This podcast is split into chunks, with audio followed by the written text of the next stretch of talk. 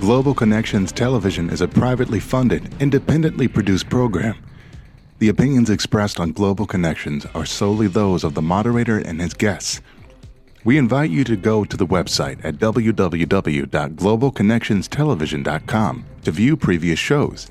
If you are involved with a PBS or community access television station or an educational institution that has an intra campus television hookup, or perhaps a podcast, or just a computer and would like to share the programs, please feel free to do so. Global Connections is provided at no cost to help people in the U.S. and worldwide better understand how international issues impact our lives. Welcome to today's Global Connections program. I'm Bill Miller. Today, we're going to be talking with the representative of the United Nations International Labor Organization. My guest is Kevin Cassidy. Mr. Cassidy is the director and representative to the Bretton Woods and multilateral organizations of the UN's ILO office in Washington, D.C. Kevin Cassidy, welcome to today's Global Connections television program. Thank you for having me, Bill. I appreciate you being with me, Kevin. Uh, we always do this every time we get together. We have to talk about the four pillars. Uh, well, first of all, let's talk about what is the ILO. Basically, what is your mission? Right. So the International Labor Organization, it is a technical agency of the UN, but we predate the UN. Uh, we came about at a time when the economics that we know today, the capitalist model system, was really one amongst many competing issues. So they had to have some way of creating the rules of the road. So the ILO was created as a normative agency, which allows us to allows us to develop um, international standards in the world of work, um, but also in a very unique way in this tripartite manner. So it's not only just government to government speaking, but you have the governments, workers, and employers, the actors of the real economy, sitting at the table discussing these issues and coming to a resolution to give the framework for what is a effective world of work for the purposes of what we would call decent work. Very, very true. And our viewers can go to your website at www.ilo.org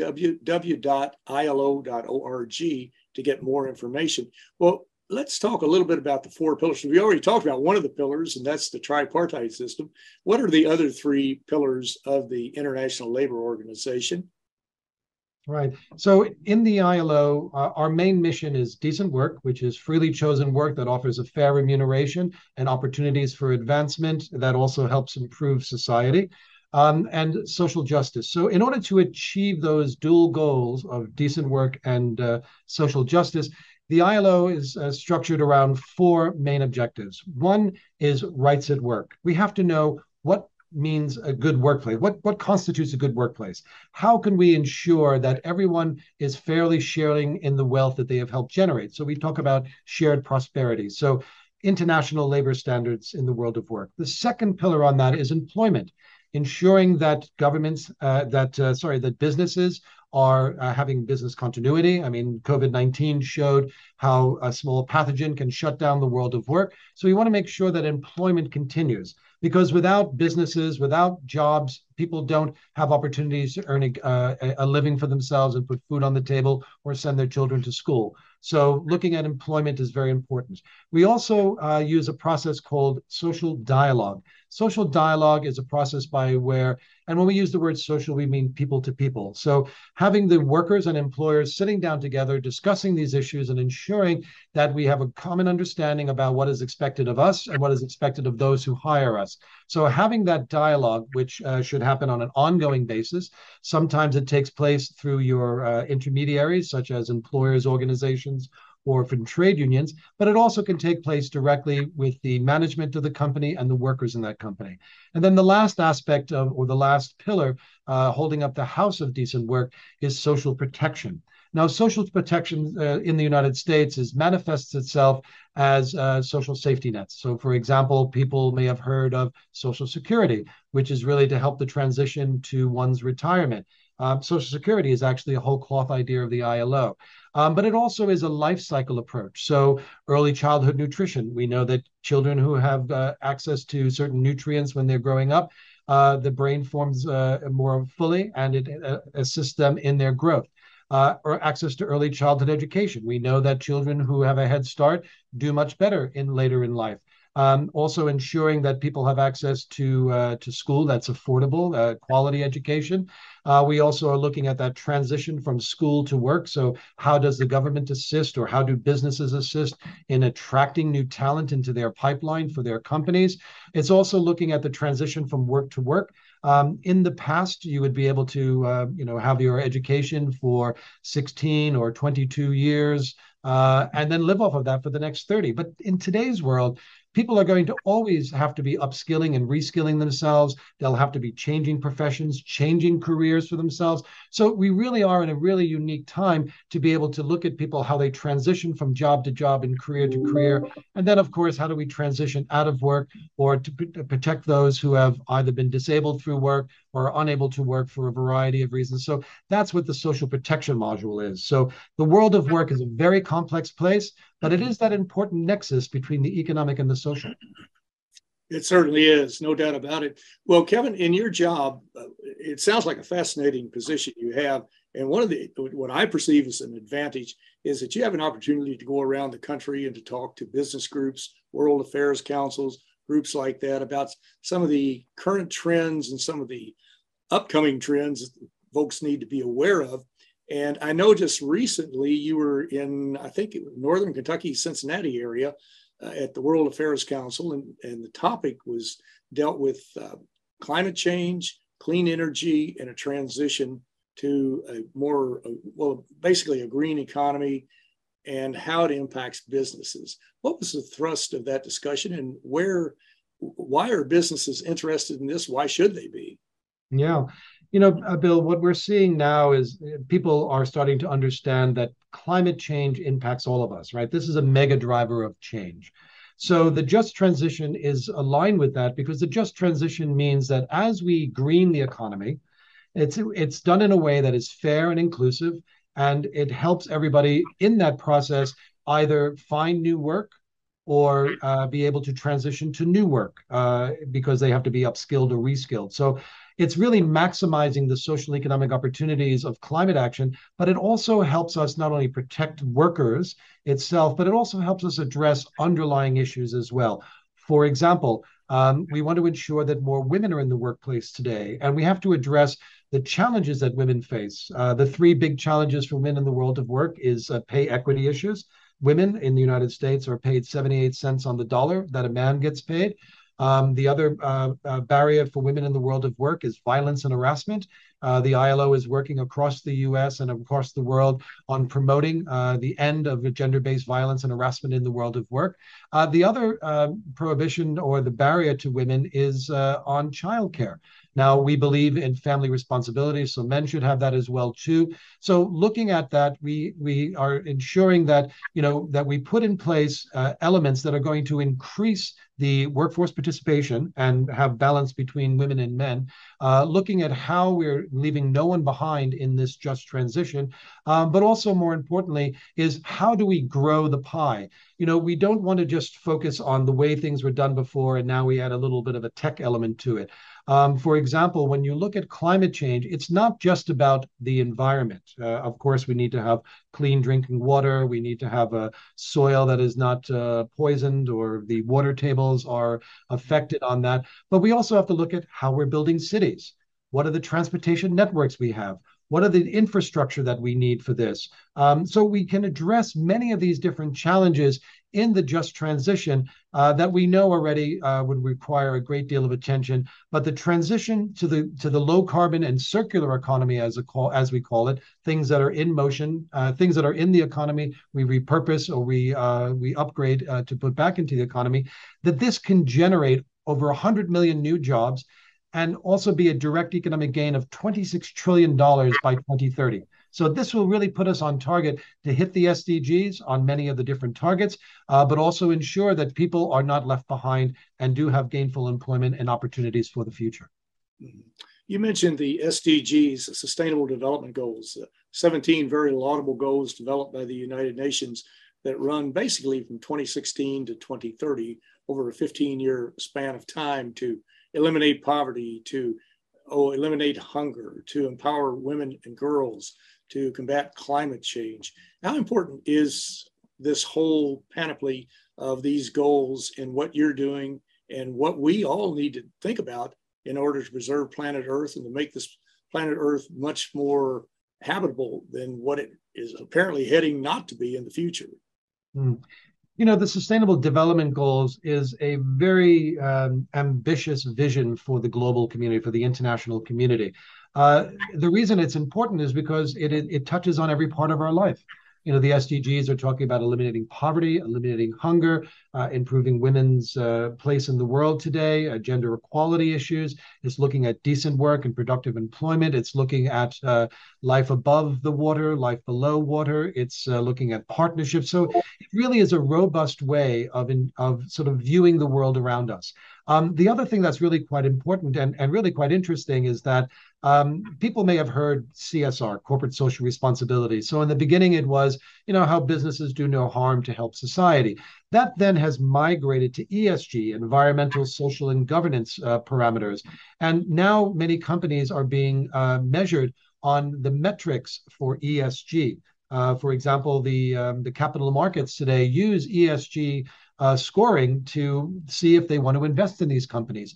Now, what I also see happening is that they're moving from ESG or augmenting that to the SDGs, because not only do you have the 17 goals, I think it's 168 targets as well, which are very specific ideas about how do we achieve these goals, right? Because you have to have some metric, some way of measuring your progress on this. So the Sustainable Development Goal targets are being used by a lot of businesses today about how to look at their performance. Now, why is that important?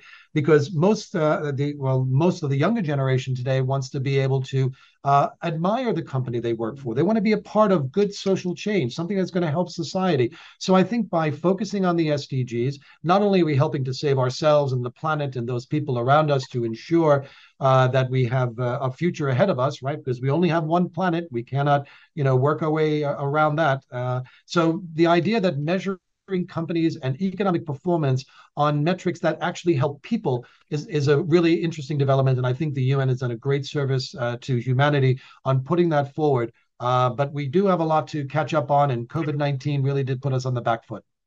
It certainly did. It certainly derailed the process to some degree, but hopefully we're getting back on track on this. We're, we're talking about transitioning to clean energy if we think back 15, 20, 30 years ago, and maybe in many countries around the world, maybe every country, I don't know, but clean energy wasn't really at that time a high priority or wasn't as high as it is, certainly as high as it is today. But do you find when you meet with these business groups or with other groups that they really are concerned about what's happening to the planet? They see the devastation of this climate crisis out there. I mean, it's almost every day you can pick up the paper and see a scientific study or some natural disaster or something like that. But are they much more dedicated and interested in trying to achieve some solutions as opposed to saying, well, we'll just take the cheapest way out and hope for the best? No, Bill, I, I think what I do see is an, an, an earnest effort to make changes. Um, one thing that I was very surprised about is uh, how the language of sustainability has permeated into the American consciousness. Uh, the idea of the just transition, which we were just speaking about, um, in my uh, recent uh, visits uh, to uh, Cincinnati, for example, um, there is the 2030 Green Umbrella Initiative uh, in uh, New Mexico, in Colorado, in West Virginia, in New York. There are just transition offices that are dealing with this and you're taking economic development uh, you're looking at uh, the usage of uh, natural resources which of course companies rely upon uh, I think companies are now realizing that by you know by relooking at how they're developing their packaging, their material, their processes, uh, that it's saving them money as well too. So I don't think that this is just something that is aspirational. I, I think it's something that's very practical and very hard nosed, and it's really important to see some of the developments that have been taking place. For example, you know the big um, uh, the big uh, growth right now is in solar uh, photovoltaic. Um, and we see this happening around the world. That is the biggest, uh, you know, um, uh, area for which people are are being hired for new jobs. Um, so with that, it's new technologies. It is repurposing people. So maybe if you're an electrician, now you can be installing solar cells. Uh, if you worked in coal and uh, and gas, uh, you have drilling technology. You can put together wind farms uh, offshore and generate electricity. You know, I, I think people are really taking this very seriously. The one thing I would encourage groups to do is not do it on your own you know what they're doing in denver is applicable to salt lake city which is applicable to cincinnati or in covington or in in um, in manchester or concord or in seattle. I mean we have great innovation in this country in the us and of course around the world. Um, but we can start learning from one another and start building ideas on top of one another to sort of help move this forward. And that also requires a great deal of uh, skilling and upskilling. And we have to look at the lifelong learning and that has to be a collaboration between business um, educational institutions, uh, and the people themselves who, who need to have gainful employment. They certainly do, and those are certainly laudable goals that we should all be trying to achieve. Well, you're watching Global Connections Television, which is a privately funded, independently produced program. The opinions expressed on Global Connections are solely those of the moderator and his guest. We'd invite our viewers to go to our website at www.globalconnectionstelevision.com view previous programs. Also, if you're involved with a PBS or community access television station, or perhaps an educational institution that has an intra campus television hookup, or you have a podcast, or you just have a computer, you like our shows, you would like to share them, please feel free to do so. Global Connections Television is provided at no cost as a public service to help us better understand international issues and how they impact our lives. Today, we're talking with Mr. Kevin Cassidy with the United Nations International Labor Organization. Mr. Cassidy is the director and representative to the Bretton Woods and multilateral organizations of the UN's ILO office in the United States, located in Washington, DC. Kevin, we're talking about a variety of ways we can think about being become transition to clean energy. And as you were talking a minute ago, you just jogged my memory. We did a show, we did two shows, as I recall, about a year, year and a half ago, of uh, an interesting odyssey that you had around the United States. And I, we can't get into all of the wonderful experiences you had, but I do want to remind our viewers, if they're interested in going back, go to our website at globalconnectionstelevision.com and view those two shows, which was which we aired, I think, about a year, year and a half ago. But they're really very fascinating. But one other thing before we run out of time, Kevin, I was curious about. We hear a lot about the dignity of work. You've mentioned it, and I know the International Labor Organization is certainly that's a mainstay in your studies and in your programs and your outreach. What what exactly do we mean by the dignity of work? So the dignity at work, it was a photo assignment that I did around the United States with the uh, with the world-renowned photographer John Isaac, uh, and and really we were just looking at how people were looking at the world of work for themselves, how that was changing, how they came to the professions they're in, what were the inflection points, and what were their concerns for the future. And I learned so much from people about, uh, for example, not following your passion, but following your gift, because what you're good at, you can apply to work. Um, I learned that people who didn't want to work for somebody else created their own business. And they realized not only were they the boss, but then by being the boss, everybody was their boss, their, their suppliers, their customers, the banks that they were borrowing from. So there was some really interesting uh, sort of anecdotes about how the world of work shaped their life. Now, for the ILO, the human-centered approach, you know, to building forward together, you know, takes the aspirations and the rights of people to the heart of the all economic and social environmental policies. We know that lifelong learning is a key to a human-centered approach because it supports people in adjusting to these changes. So what we need to do is invest in people so that we can transform our economies and societies to be more resilient, to be more adaptable, helping workers and enterprises respond to unanticipated shocks like COVID 19, Edmund.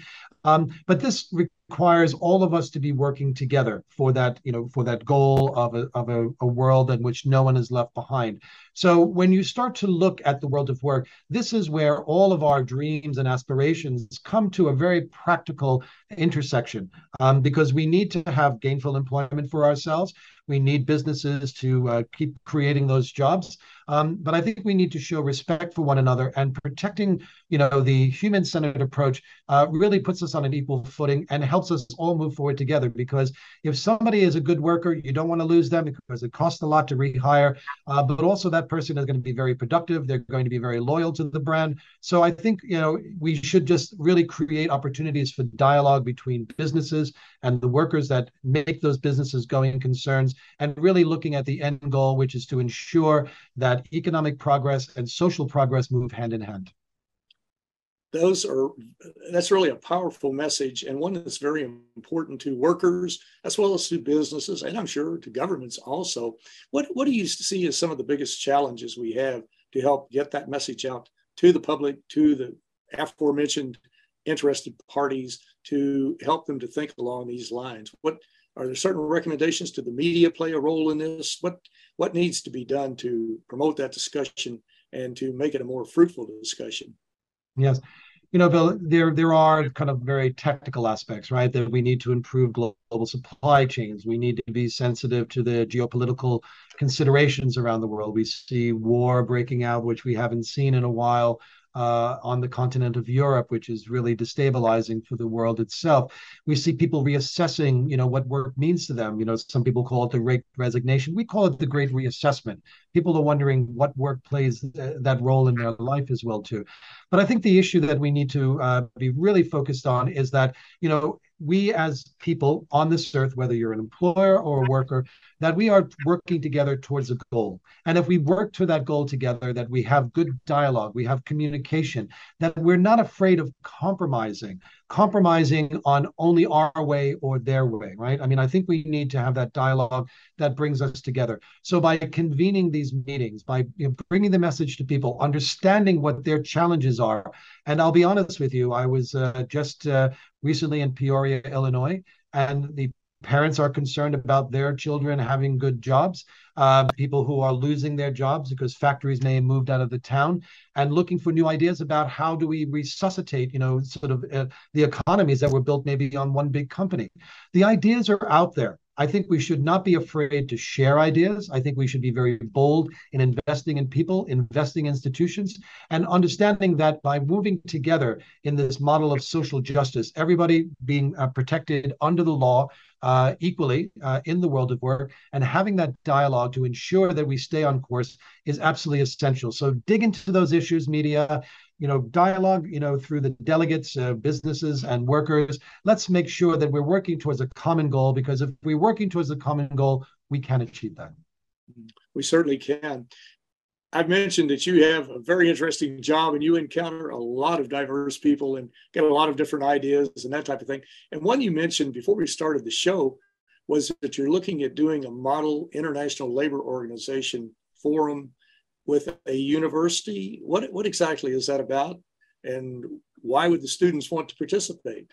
Yeah, Bill, thanks for that. I mean, the Model ILO uh, actually was developed in 1931 out of this office here in Washington. It was used for a few years, but it fallen into disuse. Uh, the World Affairs, the uh, World Federation of UN Associations had come to me, uh, uh, Bill Yodov, and we worked on reviving the Model ILO. And the reason that that's so important, and we're doing it now with Lehigh University in Bethlehem, Pennsylvania, we'll be working on that with the UN Association of the National Capital Area, and we're working with the Federal Mediation and Conciliation Service as well too about developing skill sets, about communication, about uh, problem solving, about uh, you know, really teamwork and building this up. And the Model ILO uses that tripartite model. So it's not just government to government, that you can adopt the work, the role of an employer, adopt the role of a worker, and so, and be able to understand what those positions are. So through that dialogue, through that coming together, through that multiplicity of, of prerogatives or imperatives that each group has, we can discuss that in a way, in a fruitful way, and being able to move the agenda further forward. So that will be happening uh, in Lehigh University in uh, March March or April, and in Washington, D.C. through the UNA NCA uh, in April as well. And we're really excited to have other universities join us in this. So please reach out to us at uh, ilo.org slash Washington. It sounds like a fascinating program, and I'm sure the students and faculty will get a lot out of it. And it is absolutely vital that we learn more about these issues, that we share information, that we have dialogue, that we understand each other's positions. We come at this together because only by working together are we going to be able to overcome problems such as climate change or whatever it may be. But Kevin Cassidy with the United Nations International Labor Organization, I want to thank you so very much for a very interesting and a very informative program. Thank you, Bill. I'm Bill Miller. Thank you for joining us today on Global Connections Television.